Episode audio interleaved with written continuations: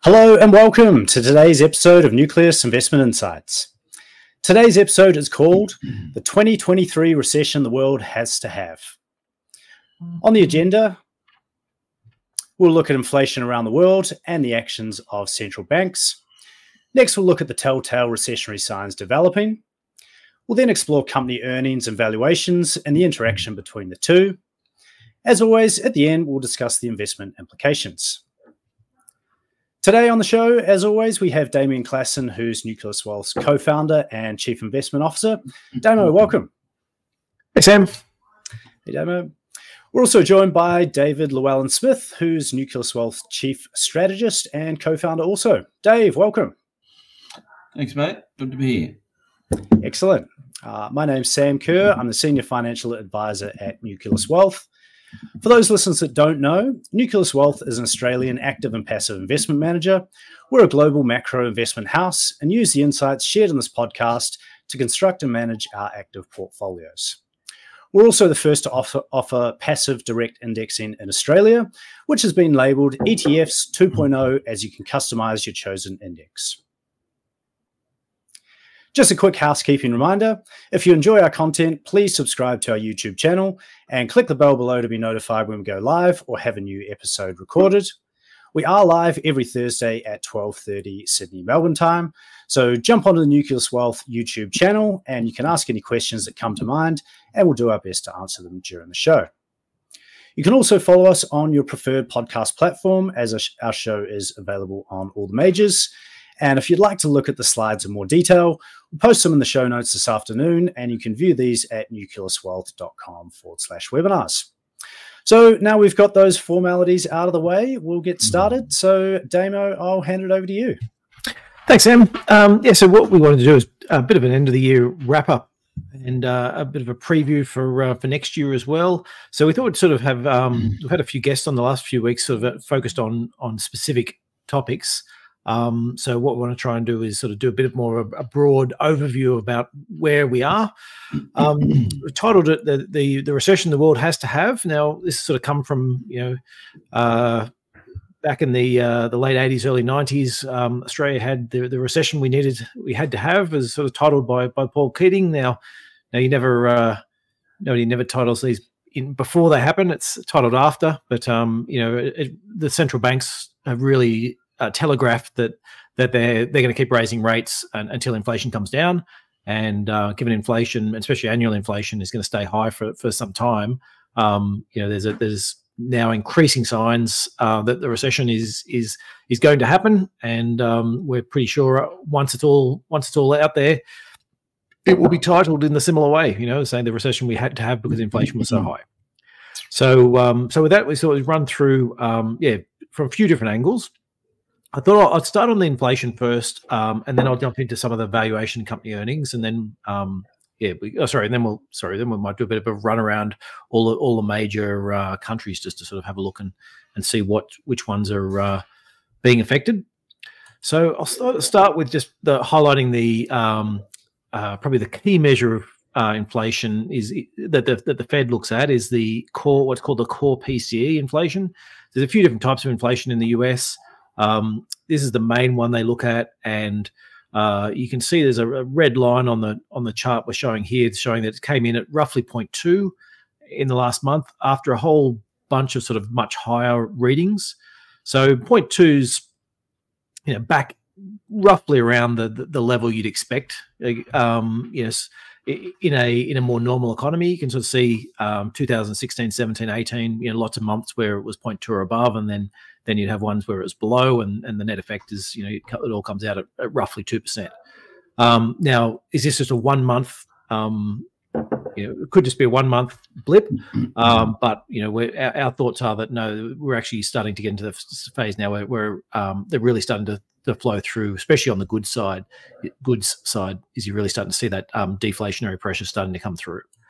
Now, it's worth noting as well, I've got a chart up just showing what would happen. So let's say we were in today's settings were absolutely perfect, that you know, we're going to get a 0.2 and a 0.1, and it just oscillate between the two for the next 12 months. So, you know,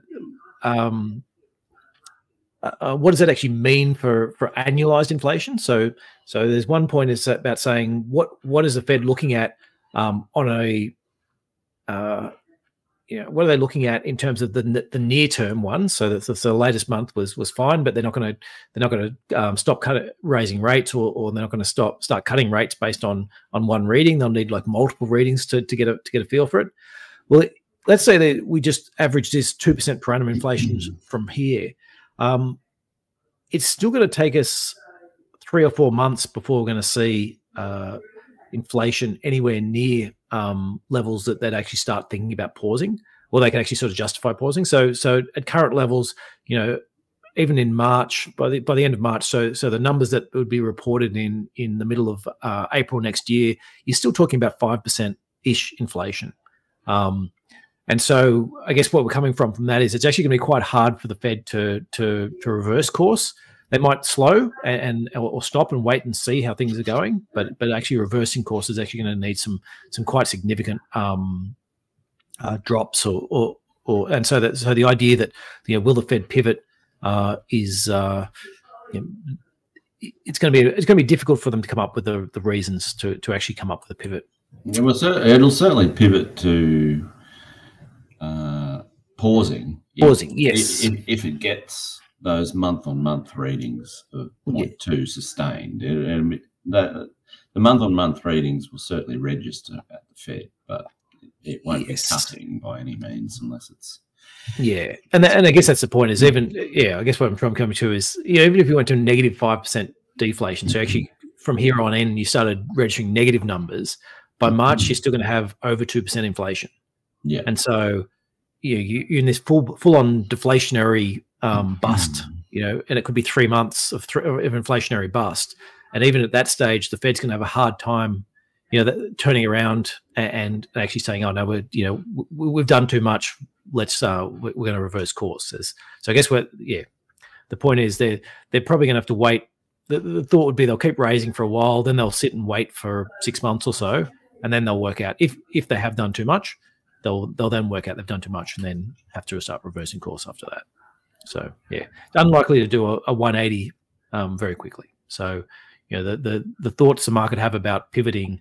I mean, we've seen a couple of times already where the thoughts are that maybe they'll go from 75 basis points to 50 basis points, and the market, you know, immediately sticks on 5% with the whole thought that, you know, it's all back on. Okay, so that was inflation. It's worth doing as well just highlighting. You know, there's a flexible and a sticky inflation. The flexible inflation really took off and sort of hit that sort of 20% level on an annualized basis at the, earlier on this year. That's now fallen. It's fallen quite steeply. It's still, you know, at I think it's got readings of just a bit above 5%, but clearly headed down quite quickly.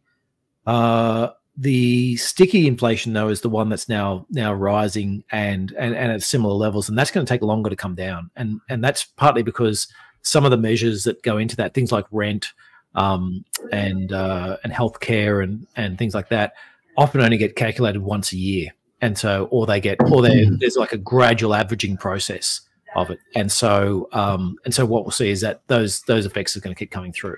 Yeah, and Damo, what is the main differences between the core, the flexible and the sticky? Like you mentioned, the rent and the healthcare, but what other ones are there? Yeah, so things like food will falls into your flexible.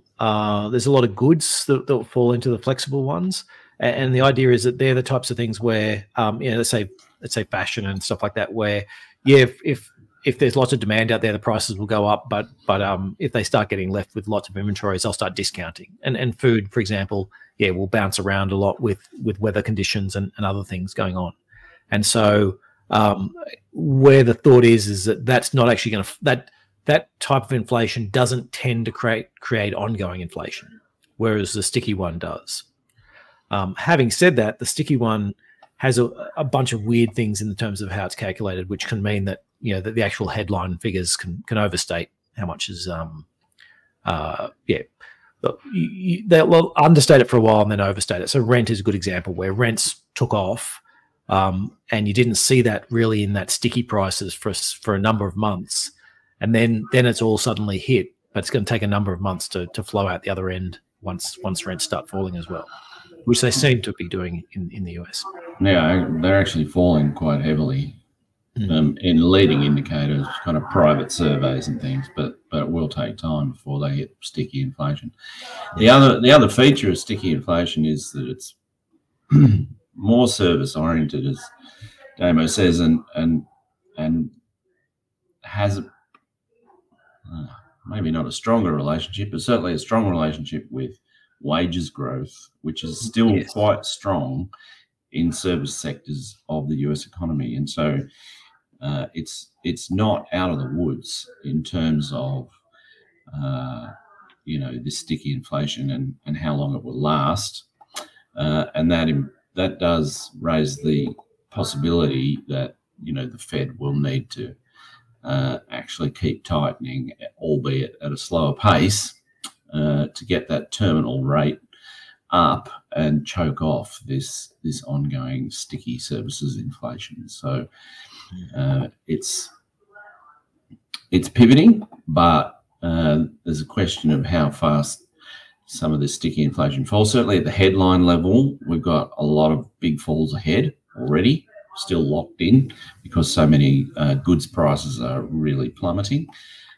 But when it gets to these core measures, it is going to take a longer time, and the debate now really is about where that terminal interest rate is.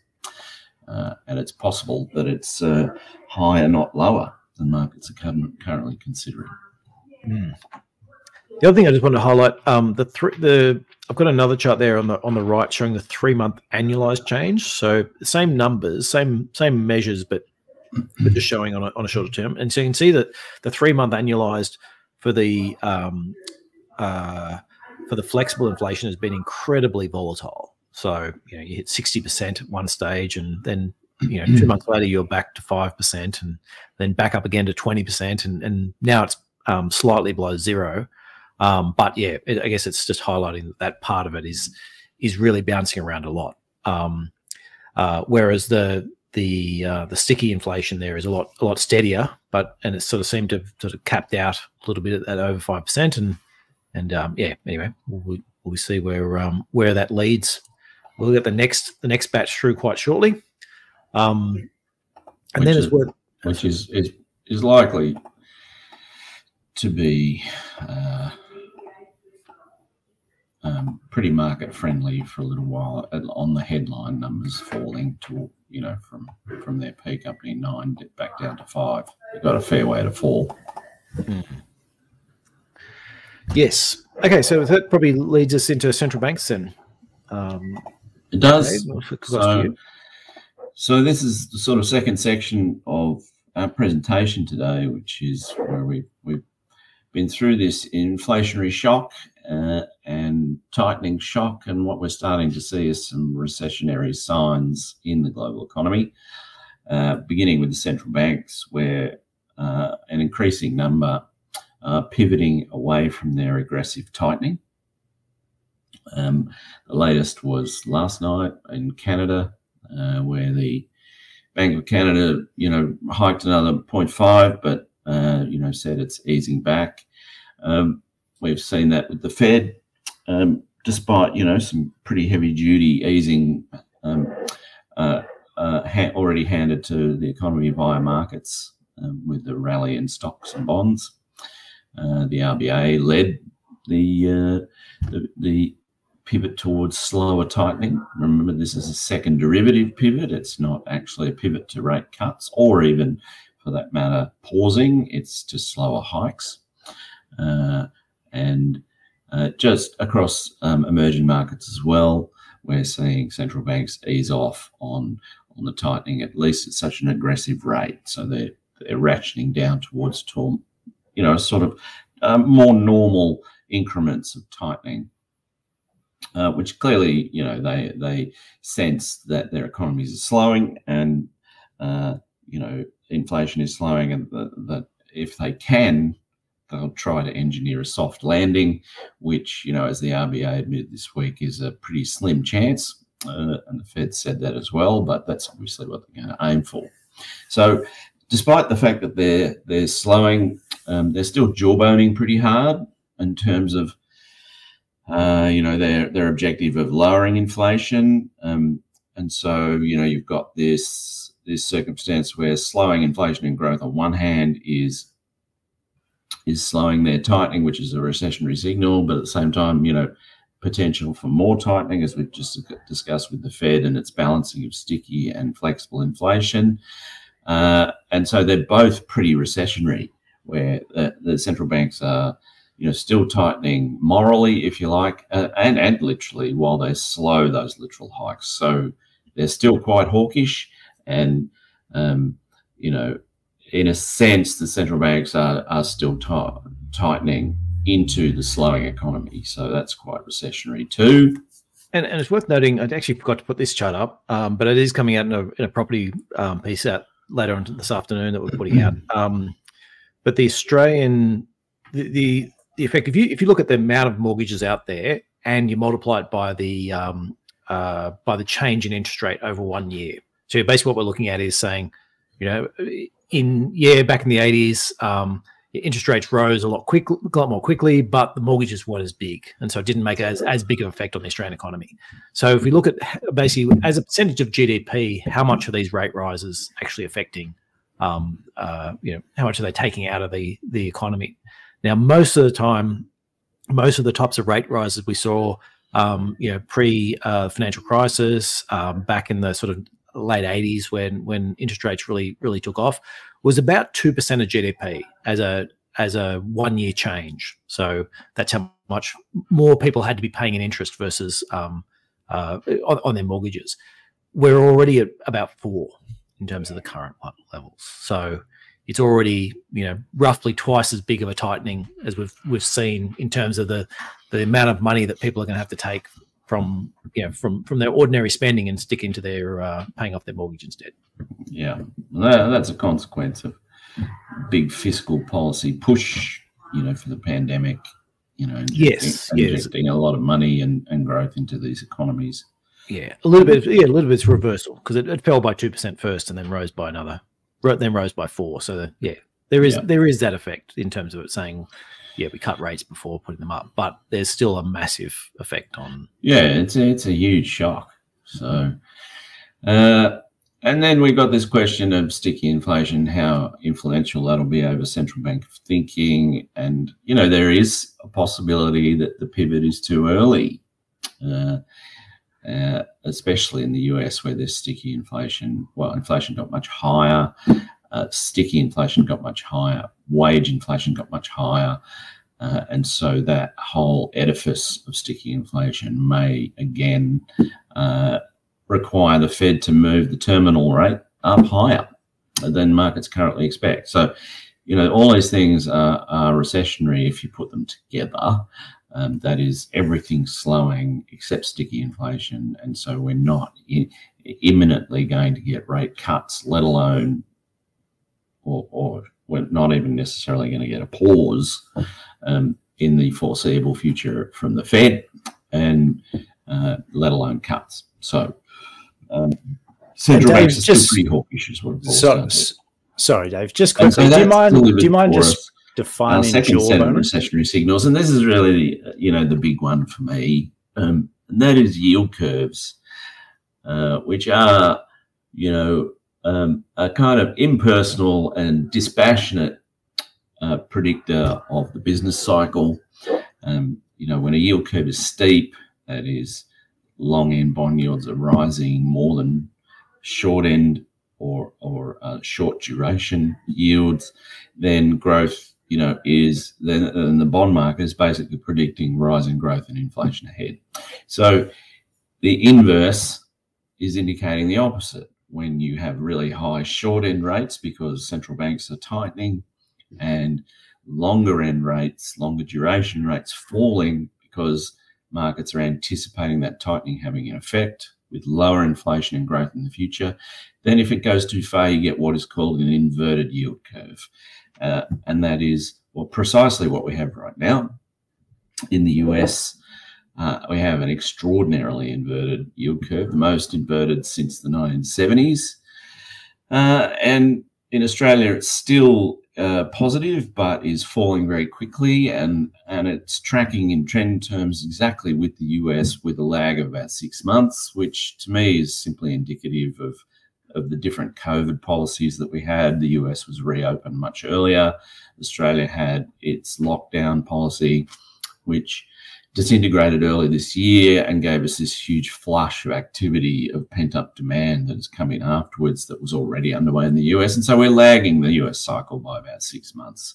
And so that's what I see in the Australian yield curve, which is flattening towards inversion, trailing the US by some distance, but I think it will invert too in due course. And what an inverted yield curve indicates is recession. Like, it's a brilliant indicator of recession, especially at the depths of inversion that we're seeing in the US. It's pretty much got a 100% record of forecasting a recession. There are some who are arguing these days that this doesn't really function as well as it used to, because Fed central banks have waded into bond markets and are buying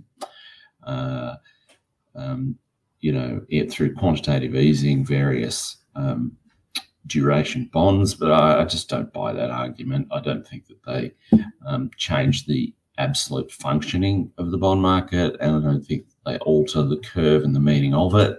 And so, they do alter the curve, but not sufficiently to alter the signals, if you like. And so this is a classic pre-recessionary signal, which I think is very convincing. And moreover, it takes all of the bias, and individual and research orientations out of the question. So, you know, you obviously have various cultures and double standards, conflicted things going on in the various market forecasters, and they're invariably more bullish than, you know, perhaps reality is suggesting. And so you have a number of people forecasting soft landings and things, even though it's pretty obvious that that's going to be a difficult act to pull off. Well, it's really a put your money where your mouth is, isn't it, Dave? So I look to the bond market as a much more objective kind of signal on this front, and it's pretty convincing in terms of recession in the US. And as I say, I think Australia is trailing it pretty directly in the same direction. So then you've got a second set of indicators, you know, that come from sort of recession probability indexes and models that everybody has. The key thing to think about on this, and I've just provided the Federal Reserve's version of this, which does include things like the state of the bond curve. If you look at this, you will see that most of the time these models, this is pretty typical of these models, is they never actually give you the recession signal as a probability, when in fact they're very good at predicting a recession, even though they give it a low probability. So if you look at the chart here, the only recession that this Fed model, the two of them were in the 70s and 80s, the Fed model predicted, and yet even when it said there was a higher likelihood than normal, but not the base case for a recession in this modelling, it was actually a brilliant signal for an imminent recession. And right now it is indicating just that. So that's another set of indicators. And so then we, you know, can flip over and look at some of the real economy stuff in real time, which is corroborating, you know, these models and what the bond market is telling us. And we'll start with the PMIs. So globally, you know, we've just had a fresh set of PMIs, and then they're clearly contractionary, both for services and goods, manufacturing. This is right across the world, obviously not consistently everywhere, but certainly in aggregate. So the global economy, according to the PMIs, is already in contraction, let alone, you know, what's coming. And, you know, the forward indicators are getting worse, not better. And so, you know, it's just another corroborating signal that the real economy is reflecting what the markets are saying. And another signal I look to for, you know, the relative health of the global economy is trade, and in particular, there's just a brilliant correlation between Korean exports and as a leading indicator for global export growth. And I've provided a chart here where you can see Korean exports have fallen off the, you know, the proverbial cliff, and, you know, look to quite likely to continue to do so for the foreseeable future. Some of this is the Chinese COVID lockdowns, but in fact, a fair bit of it is the Chinese COVID lockdowns. But at the same time, you know, I do think that in due course we're going to see that, you know, problems in demand in the US and Europe will continue and offset any improvement in China in that index. And Dave, why is the Korean a good leading indicator? Looking at real demand, supply and demand in the global economy, there's issue. So yeah, I think you've got your sound turned off, Dave.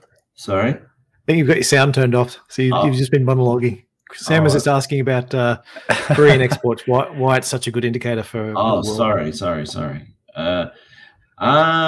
Probably because it's so dominated by semiconductors, which are an input into, you know, just about every goods you manufacture these days. And so, you know, when you get a big dive in semiconductor orders and production, it's indicating for you that global industry is, you know, preparing for diminishing output, probably because demand's buggered. Mm. And it's probably a good CapEx economy in terms of, you know, they make a lot of ships, they make a lot of cars, they make a lot of sort of either durables or things that are involved when you're when the CapEx cycle is expanding. And so so what you tend to see in recessions is capital expenditure is one of the things that gets cut the most. And so that's why, you know, in terms of what we're looking at, that's probably one of the leading edge indicators, and then you start flowing into some of the other ones, and inflation and I would say there'd be some of that, but the CapEx tends to trail consumption. So, you know, I think the CapEx hit is probably yet to come. Like a lot of the CapEx indicators in the US are still fine. They're certainly down a bit in Europe. Mm. So actually, I think the CapEx is probably the next leg down for Korean. Yeah, I think some of the leading edge CapEx stuff we are seeing though. Yes, like there's certainly an IT. Yes. Yeah. So yeah, that's another batch, and then finally, oil. Oil's you know, a nice one for real economy demand, and of course affected by supply, but. You know, supply is considered to be relatively tight in oil right now, and certainly by Wall Street, which is clearly very long oil. So you want to take that into account when you assess what they're saying. But at the moment, what's been happening over the last couple of months is, you know, for the last year or two, oil's had this what is called backwardation, where prices are very high at the front end of futures, and then longer duration they come down, and that's telling you that the world is short of oil, basically, and it's trying to incentivize investment in more oil because people are paying a lot for oil up front, and then, you know, the price diminishes as you go out, as that investment is supposedly coming on stream. But what's been happening is that premium at the front end has just been falling. And so despite the fact that a lot of research houses are telling us we're short of oil, what's happening in the futures curve is that there's just more and more oil available immediately. And the gap that you've got between those two is the backwardation sort of heading towards possible contango, which would tell you you've got too much oil up front. And so oil is actually, you know, and we've seen the price of oil peak at, you know, $120 odd, and then its chart breakdown this week, and looks like it's headed to $70 pretty quickly if it, and may even go a little lower. I don't expect it to fall apart like we've seen in other recent recessions, but, you know, because I do buy some of the arguments about supply being more restricted these days, especially for US shale. But the oil futures curve is definitely suggesting that there's a problem with you know, oil demand given supply is restrained. So we got our basket of recessionary signals there around the place, and then we can turn to, you know, individual economies. So we thought we'd run through quickly the major economies and have a look at you know, the kind of mix of narratives that are there, and what they say about recession for next year or growth. And you know, we pretty much touched on and covered a lot of the US already, but more specifically, US property is in a pretty serious bust now. Prices are falling at a really good clip month on month, trailing well behind Australia, so I don't expect that they're necessarily impacting consumption yet, but they are falling. What has been now crashing for months is new construction, and that's where the real activity, real economic activity input or impact is, and then I think starts now are down by at least a third from the peak, if not a little more. And we're starting to see the US industry PMIs roll over pretty sharply as well. The ISM this week was pretty weak. You know, there's some really interesting combinations of features of these things if you put them together, like new orders and inventories and stuff, and they're all indicating inventories are high, new orders are weakening, demand's coming off, etc. And they're really good leading indicators for future activity and for earnings, more importantly, which we'll get to before too long. So they're also suggesting that the long expected inventory down cycle that we've talked about for a long time is kind of beginning to get underway, and that, you know, is also reflected in things like Korean trade, which we've seen already, and I expect that to get worse. But then on the you know, flip side, as we've already discussed, services wages are still booming, and activity there's good.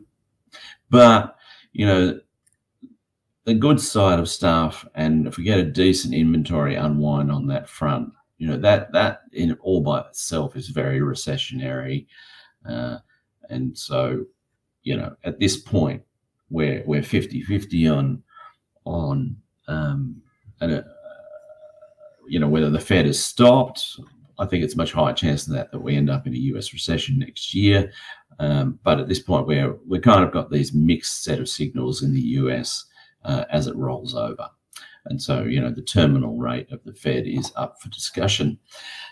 China has been stumbling along and weakening for the last sort of quarter as COVID lockdowns have their revenge. But of course, the big pivot we've seen over the last few weeks is that China's going to reopen. This is going to deliver an imminent recession in China, you know, probably for a quarter, maybe a quarter and a half, I'd say through Q1 at least, and then tipping into Q2 as, you know, COVID runs riot in China, and you'll get basically what are private sector lockdowns there as people don't go out anymore, mobility crashes, hospitals are overrun, we'll see death rates climb, or at least we would.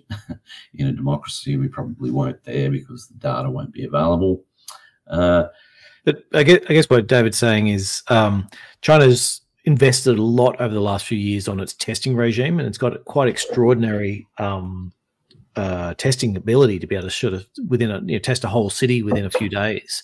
But what they haven't got is one is vaccination, broad vaccination rate from a vaccine that works, and then the second thing they haven't got is enough intensive care if it does rip through the population. And so what we're looking at there is just saying, well, and I guess the third part is that they've spent the last couple of years talking about what a great job China's done and how bad this this pandemic is, and how much better they are living in China, where they've sorted everything out, versus that the decadent West where they've let it run. And so because they've already scared the population into it, now it's going to be hard to then turn around and say, okay, just for, all that stuff we were telling you before, now it's safe to go out. We've been telling you for multiple years that it isn't. And so, and so that's why Dave is saying, even though you're starting to open up, the question about whether Chinese people will actually get out and broadly spend and do lots, if we're seeing COVID sort of rip through the population, is it's certainly a point to be concerned about. Yeah, well, I mean, Australia is a great analogy here. We went through precisely this, having been, browbeaten by Dictator Dan and others for a couple of years, and then losing control of COVID when Omicron arrived earlier this year. Seems like 10 years ago now, but anyway.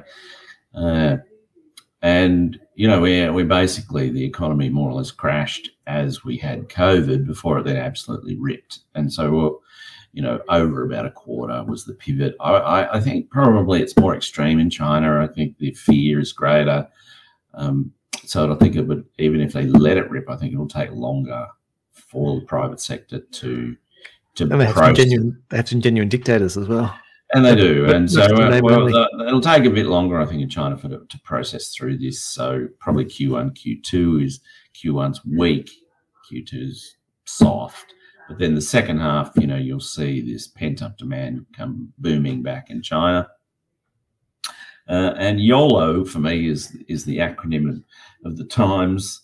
You only live once. Very hard to quantify what these things mean, but it makes sense at least that, households that have been cooped up under their doonas for year after year fearing this virus, once it's come and gone, they really do spend like they're living for today, we've seen that pretty repetitively around a reopening economy. So I expect a pretty good consumption boom in China by the second half of next year. Mm. There are also tempering that though as well, David, is there hasn't been anywhere near as much transfer to the household sector. So in the US and Australia and other countries, a lot of the stimulus was just straight into households, whether it's increased unemployment benefits or directly writing checks or whatever it is. Whereas China has been very much supporting businesses. There has been a lot of private saving in China, though, so some of that could get run down. But I expect a decent one. But at the same time, whilst that happens, they'll let a lot of their COVID stimulus policies go. So infrastructure, for instance, will wind down, and that's been incredibly powerful over the last 6 to 9 months. That said, there are also signs that they are, actually going to try and trigger a new property cycle. This is quite fresh. Yesterday, there were a bunch of policy announcements. There weren't direct demand stimulus for property, but they actually dropped the phrase properties for, or houses are for living in, not speculation, for the first time, which is pretty significant, I think. So, property is once again for speculation and not for living in, according to Xi Jinping.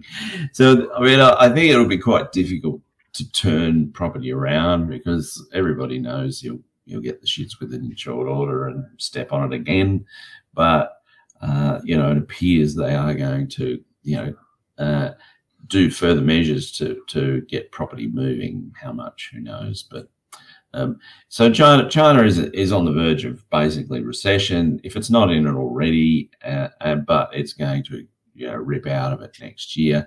But there's one other feature to that is, as global recession transpires, there'll be a big trade shock in China. So now what that all ends up with is, I think China ends up with maybe 4% growth over the year, big dip in the first half, big reasonable pop in the second half, and then we settle into its structural problems again in 2024. So I don't think China's going to save anybody next year, but it will make it worse in the short term. I guess for this presentation, that's what really matters. It is going to contribute imminently to a global recession before things get better. And so that brings us home to Australia. And I have to say, I've been, read a lot of research from various investment houses, and one of the most consistent themes is how Australia is going to outperform all other developed economies next year, which I think is just a reflexive response to, China coming out of lockdown and the assumption that, with some justification in terms of iron ore, LNG and coal,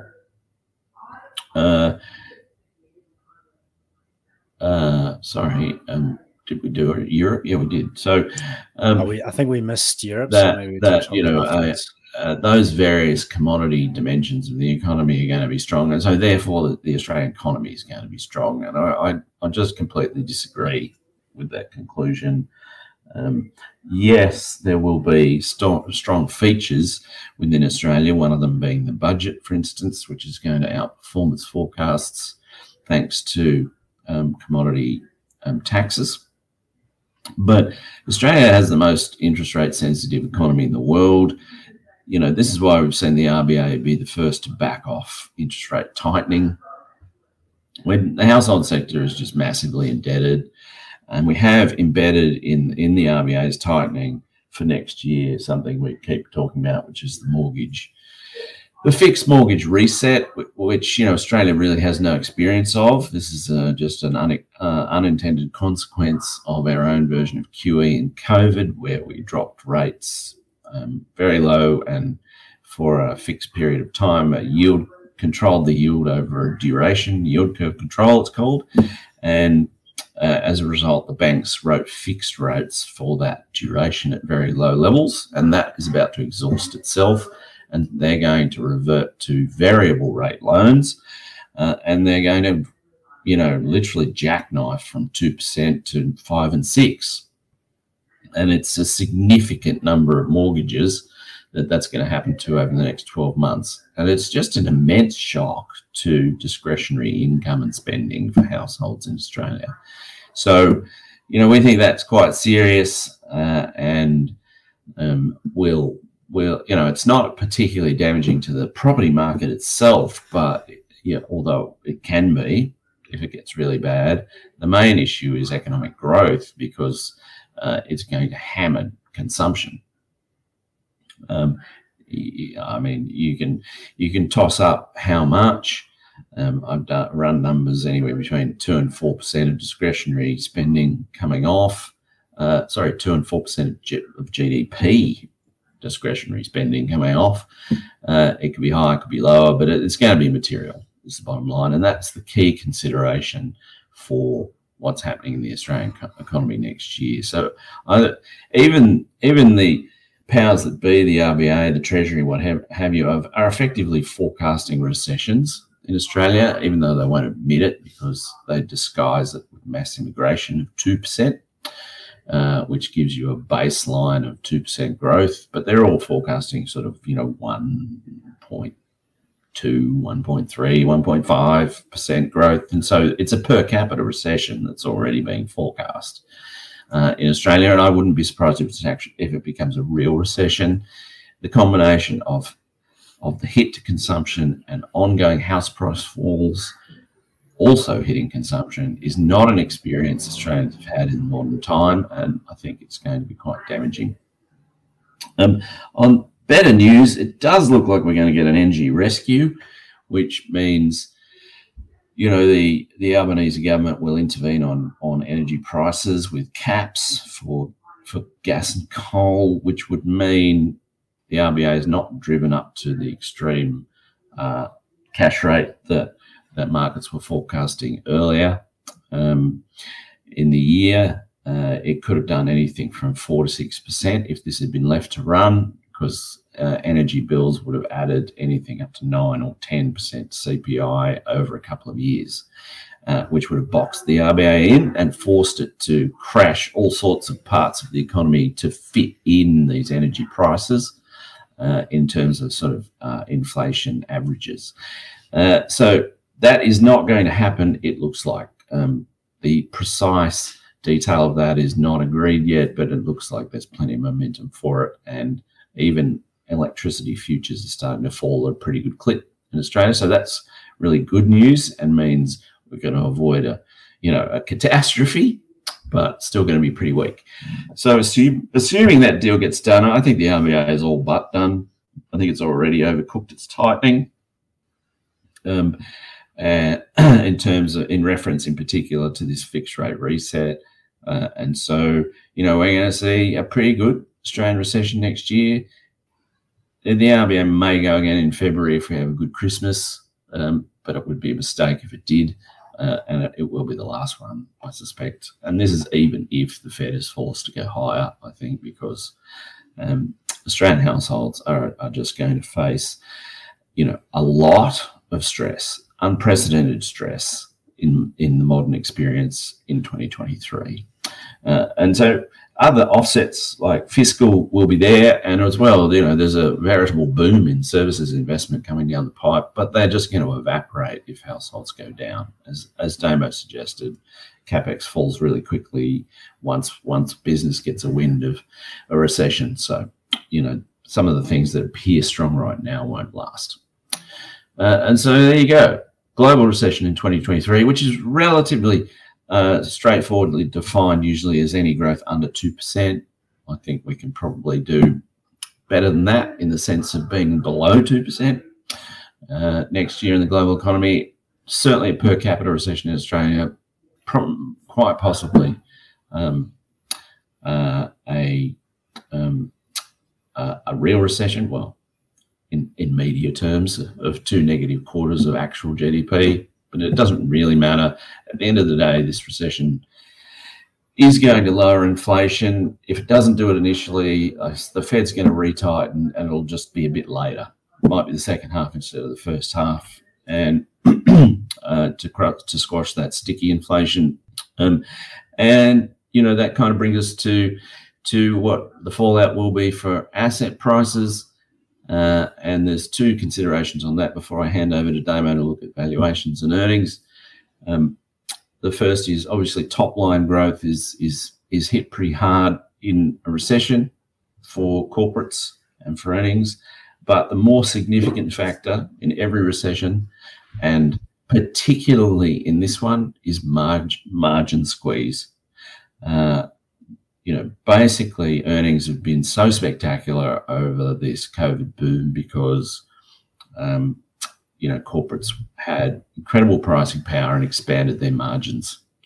And inflation gave them a free pass to do that almost without, consequence. And that will now go into reverse, where falling inflation and rising competition as demand diminishes and top-line growth falls gives you a massive margin squeeze. And so I expect the earnings recession to actually be worse than the underlying recession. So handing over to you, Damo. Yeah, so let's talk some valuations just for a minute. So we've got sort of a rough guide about inflation. Now this, Dave's done a run-through of the different countries and the economic outlook. The key with always with investing is saying it doesn't matter how dire the outlook is. If you can buy the assets for cheap enough, then you're still out there. There's still a reason to buy. Right now, I've got a global 12-month forward price to earnings. Now this is just one of lots of different measures we can use, but this one's the most commonly used and is pretty we think is pretty reasonable at this point in the cycle. It's basically sitting dead on its sort of 20-odd year average. After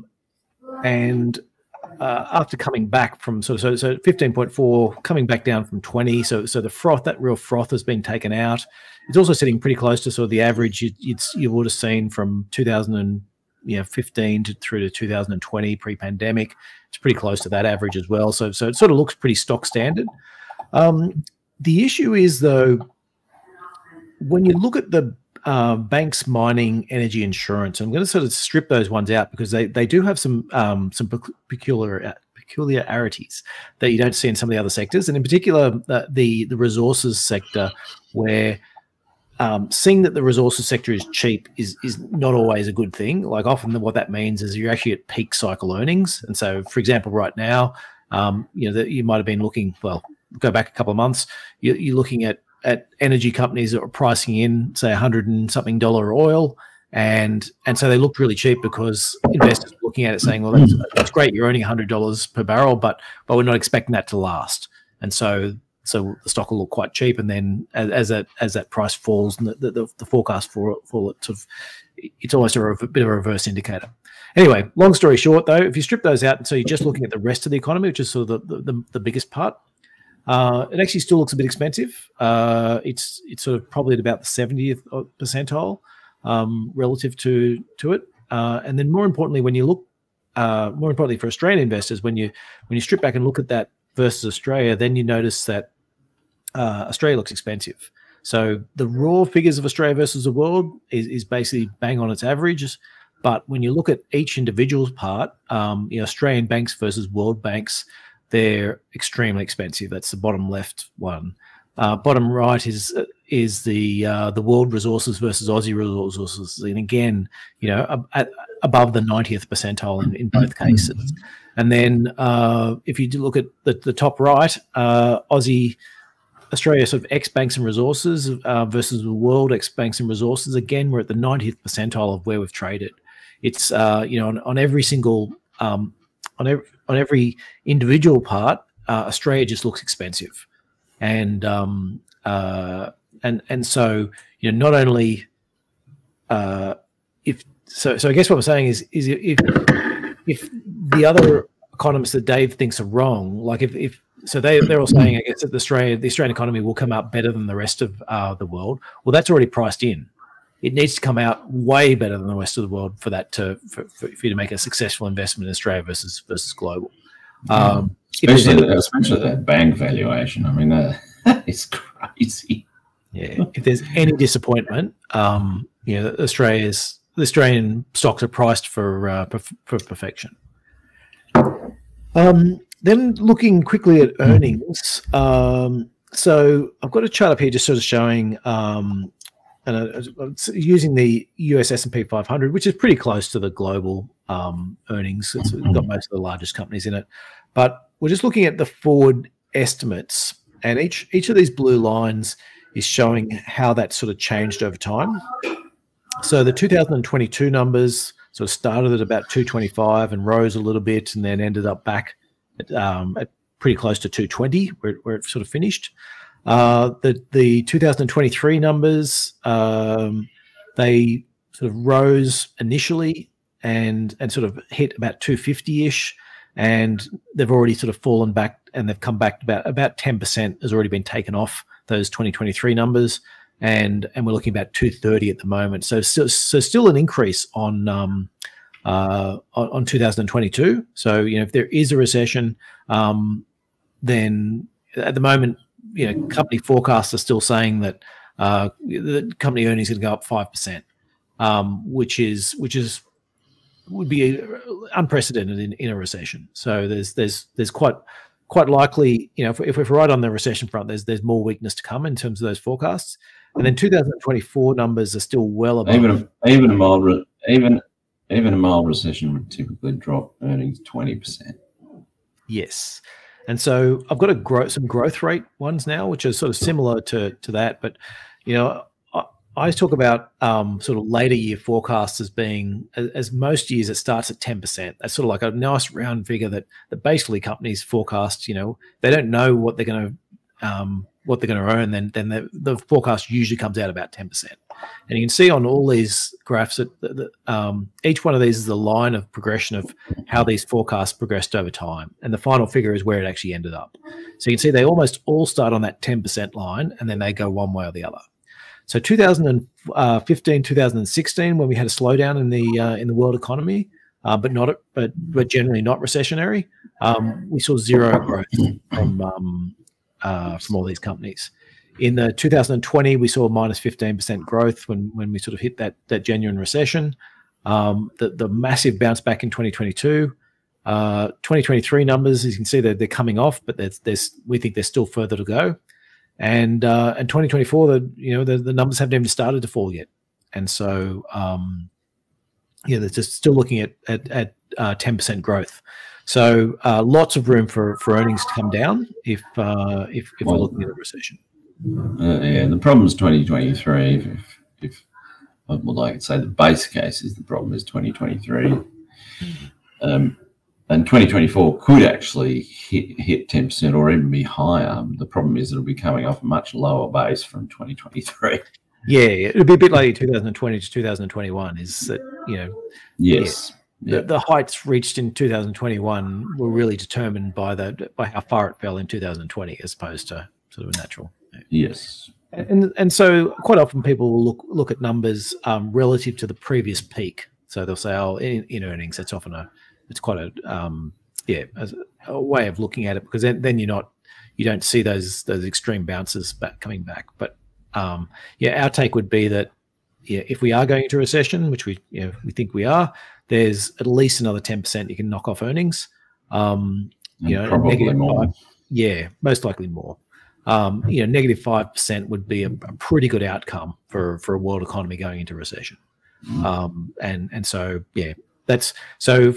what that means from the valuation front is that we're sitting at sort of a little bit expensive on the valuation front before we've had the earnings downgrades. So what that usually means, what it often ends up in, is you get the downgrades of 10-15% more downgrade in terms of earnings, and then you get another whack because people no longer want to pay above average for a market where you're seeing earnings fall.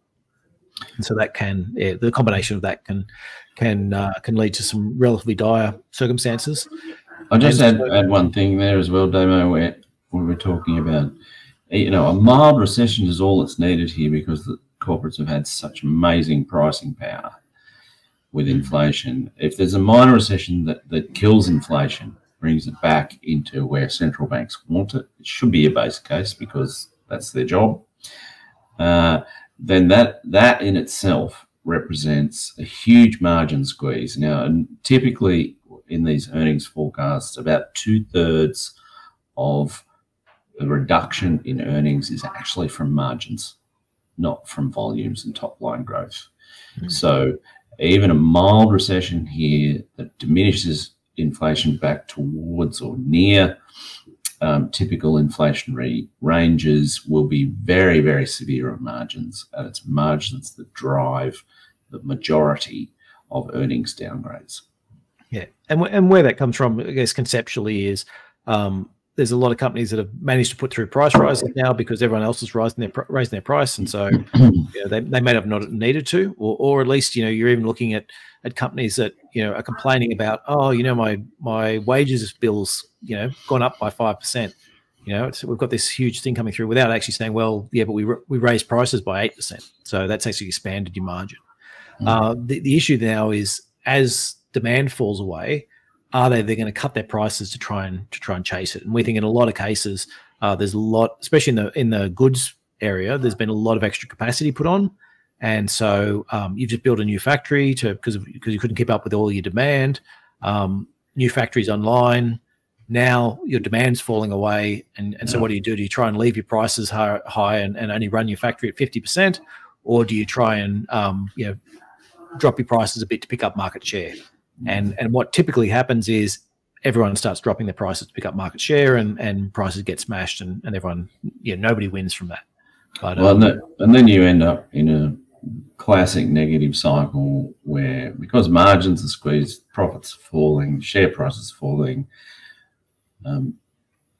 especially in the US, the corporates just bring in the cost cutters, and the job headcount starts to go. Which feeds back into, wider sentiment, and top line growth starts to fall as well. Excellent. So, guys, we've got a few questions that have come through. But firstly, I just want to mention we missed actually slide 11, the economic outlook for Europe. So they're actually in recession there. So, Dave, do you want to just give us a quick overview on that? Yeah, that one's actually pretty important. I mean, it's basically in recession now. An important thing coming out of this, I think, is that there's a secondary energy shock, I think, building for Europe and to some extent globally for the first half of next year via LNG and gas prices, and coal prices, because the first half of the year tends to be when the inventory restocking happens for the Northern Hemisphere. I know that's the off season for the consumption of these energy fuels, but that's when the price pressure's on because that's when they're building their stocks. And we're already seeing coal rocket back to highs and LNG trending up again. So that's going to keep the ECB interested. It's already overcooking it, in my view, because frankly, it can't do anything about energy prices. European wages are firmer than Australia, but they're not tear away either. So I also think the ECB is on the verge of policy error. So tough year for Europe as well. Nice one. So we have a question from Wolfers. They're asking, do you think Australian or US bonds have turned the corner now? And is the negative correlation with stocks and bonds coming back? Look, those two questions are interrelated. I would say the negative correlation is coming back if they've topped. That really comes back to US sticky inflation. I do think that the Australian curve flattening will continue, but it may be, it will be influenced by what happens in the US. In terms of sticky inflation and where that terminal interest rate is. If the Fed's forced a bit higher than the 5% currently priced, then that may give us one more round of bearish bond action, even in Australia. But if that happens, I'll just be buying more of them because I think that would be, short term, and we'd just be getting, one more round of Fed tightening before, a slightly later recession happens in the US and globally. And bond yields, especially at the long end, come down again much further than they have been at this point. So can't say for certain if we're at the turning point, but I'm at least dollar averaging into those bonds because, I think sooner or later, the central banks win. Okay, excellent. We've got a question from Jude. So they're saying some of Nucleus's smaller investments in the growth fund have done incredibly well. How do you decide the allocation size of these winners? Yeah, look, I think it's probably safe to say every time you ever have a winner, you should have bought more of it, and every loser, you should have bought less of it. I think there's look, in terms of sizing them, we start from a view of we've got our quality versus value matrix. So for anyone who hasn't seen that, basically what we put everything on an axis, one axis for quality, the other axis for growth, for value, and we want to buy stuff that sort of sits under the curve, so to speak. So if you're extremely high quality, we can own you all up and down the curve. If depending on, you can get quite expensive and we can still own you, but it's only when you get really expensive that we'll look to sell. Whereas a stock that's just average quality, we'll buy it if it's really cheap, but then we'll sort of tip it out as soon as it starts getting closer to average price. And so what we'll do is, depending upon how far away from the line, that sort of tells us how much we should be buying. And then we look at the market cap weights and try and work out from there. It is relative to market positions as well. So, for bigger stocks, if we like Apple, for example, Apple might make up 3% of the index already. So we need to buy more than 3% if we like it and we want to outperform the index.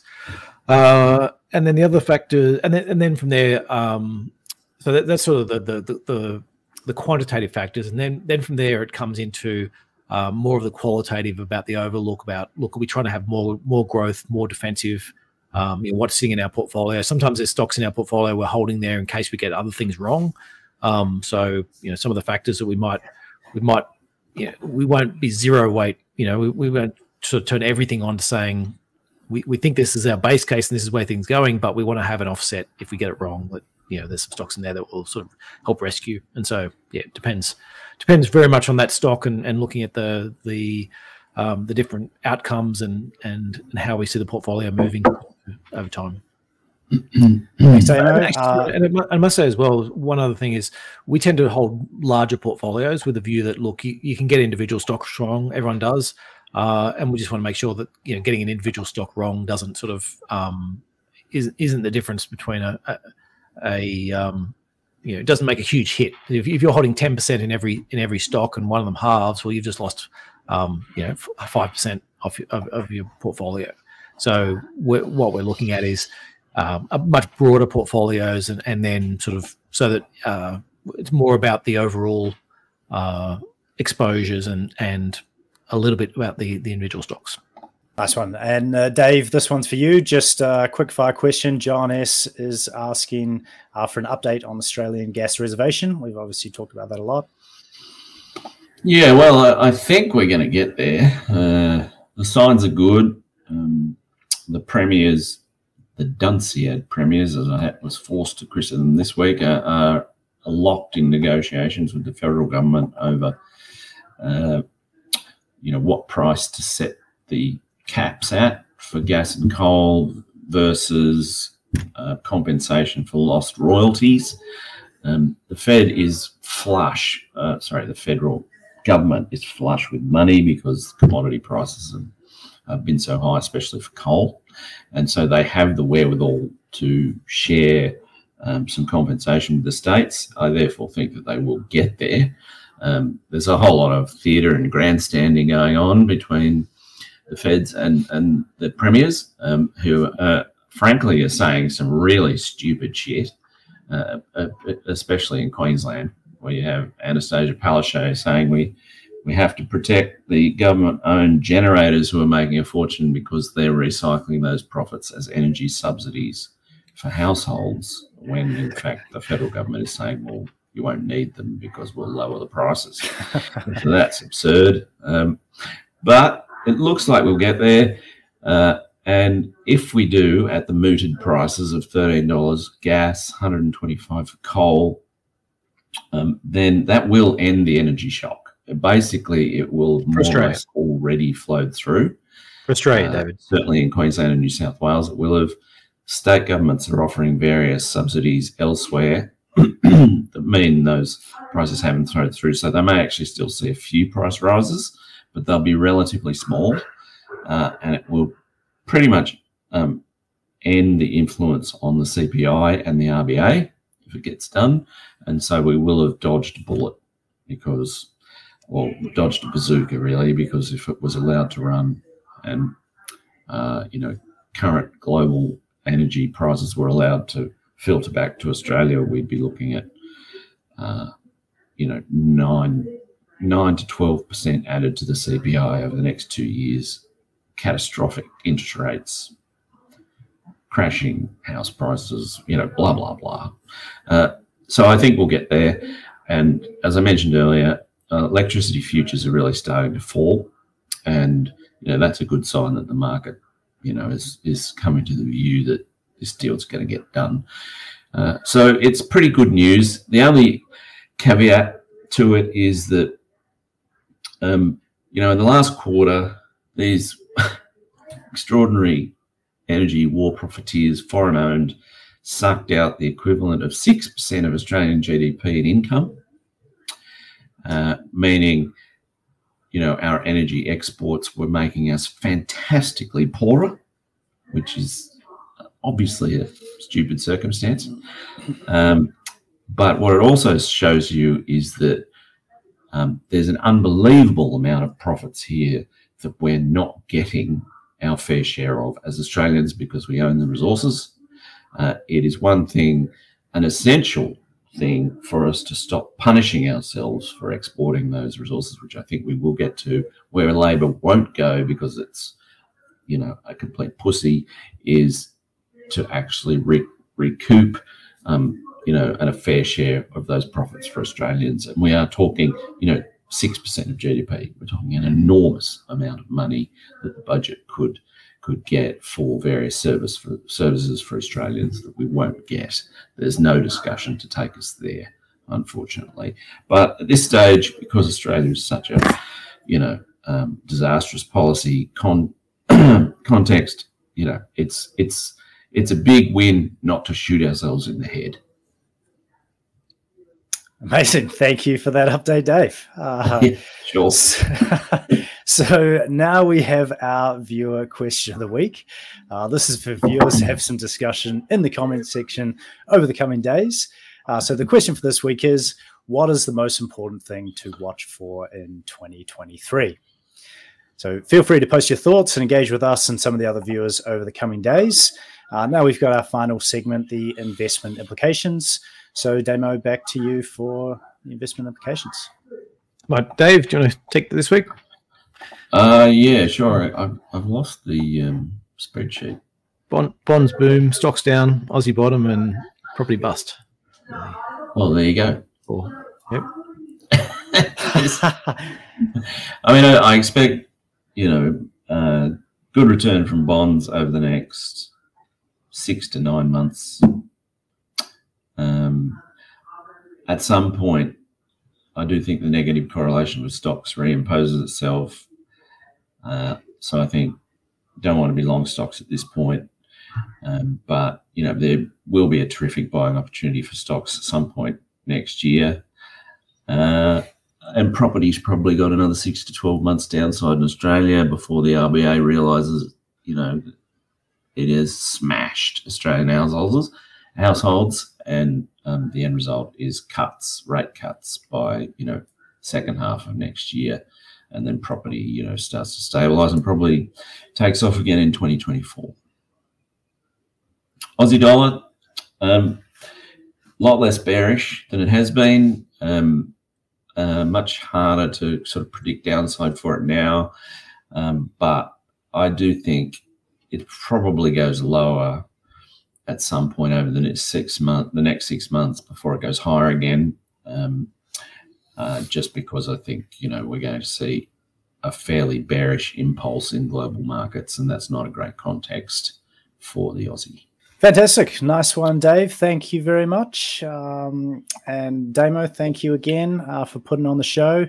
That almost wraps us up. So yeah, thanks for all the insights. Yeah, thanks, Sam. Pleasure. Excellent. So we do welcome your feedback on the podcast, especially in regards to suggestions for future topics. Just one sec. Yeah, if you do have any ideas, please drop it in the comments section below or send us an email at contact@nucleuswealth.com. Just a reminder, this is general advice and does not take into account your personal situation. If you do want to discuss your personal financial situation, please go to our website at nucleuswealth.com/contact and book a call with myself. Don't forget to like the video now, and if you know of anyone that might get some value out of today's episode, we'd really appreciate it if you can please share it with them. Also, if you'd like to see more of our previous episodes and content, head over to nucleuswealth.com/content or subscribe on our homepage for our weekly Nucleus News and Investment Insights. We do put out a lot of other articles and videos in addition to this podcast. And of course, you can follow us on all major social media. So for myself, Damien, Dave, and the rest of the team at Nucleus Wealth, thanks for watching, and we look forward to seeing you next time. Bye for now.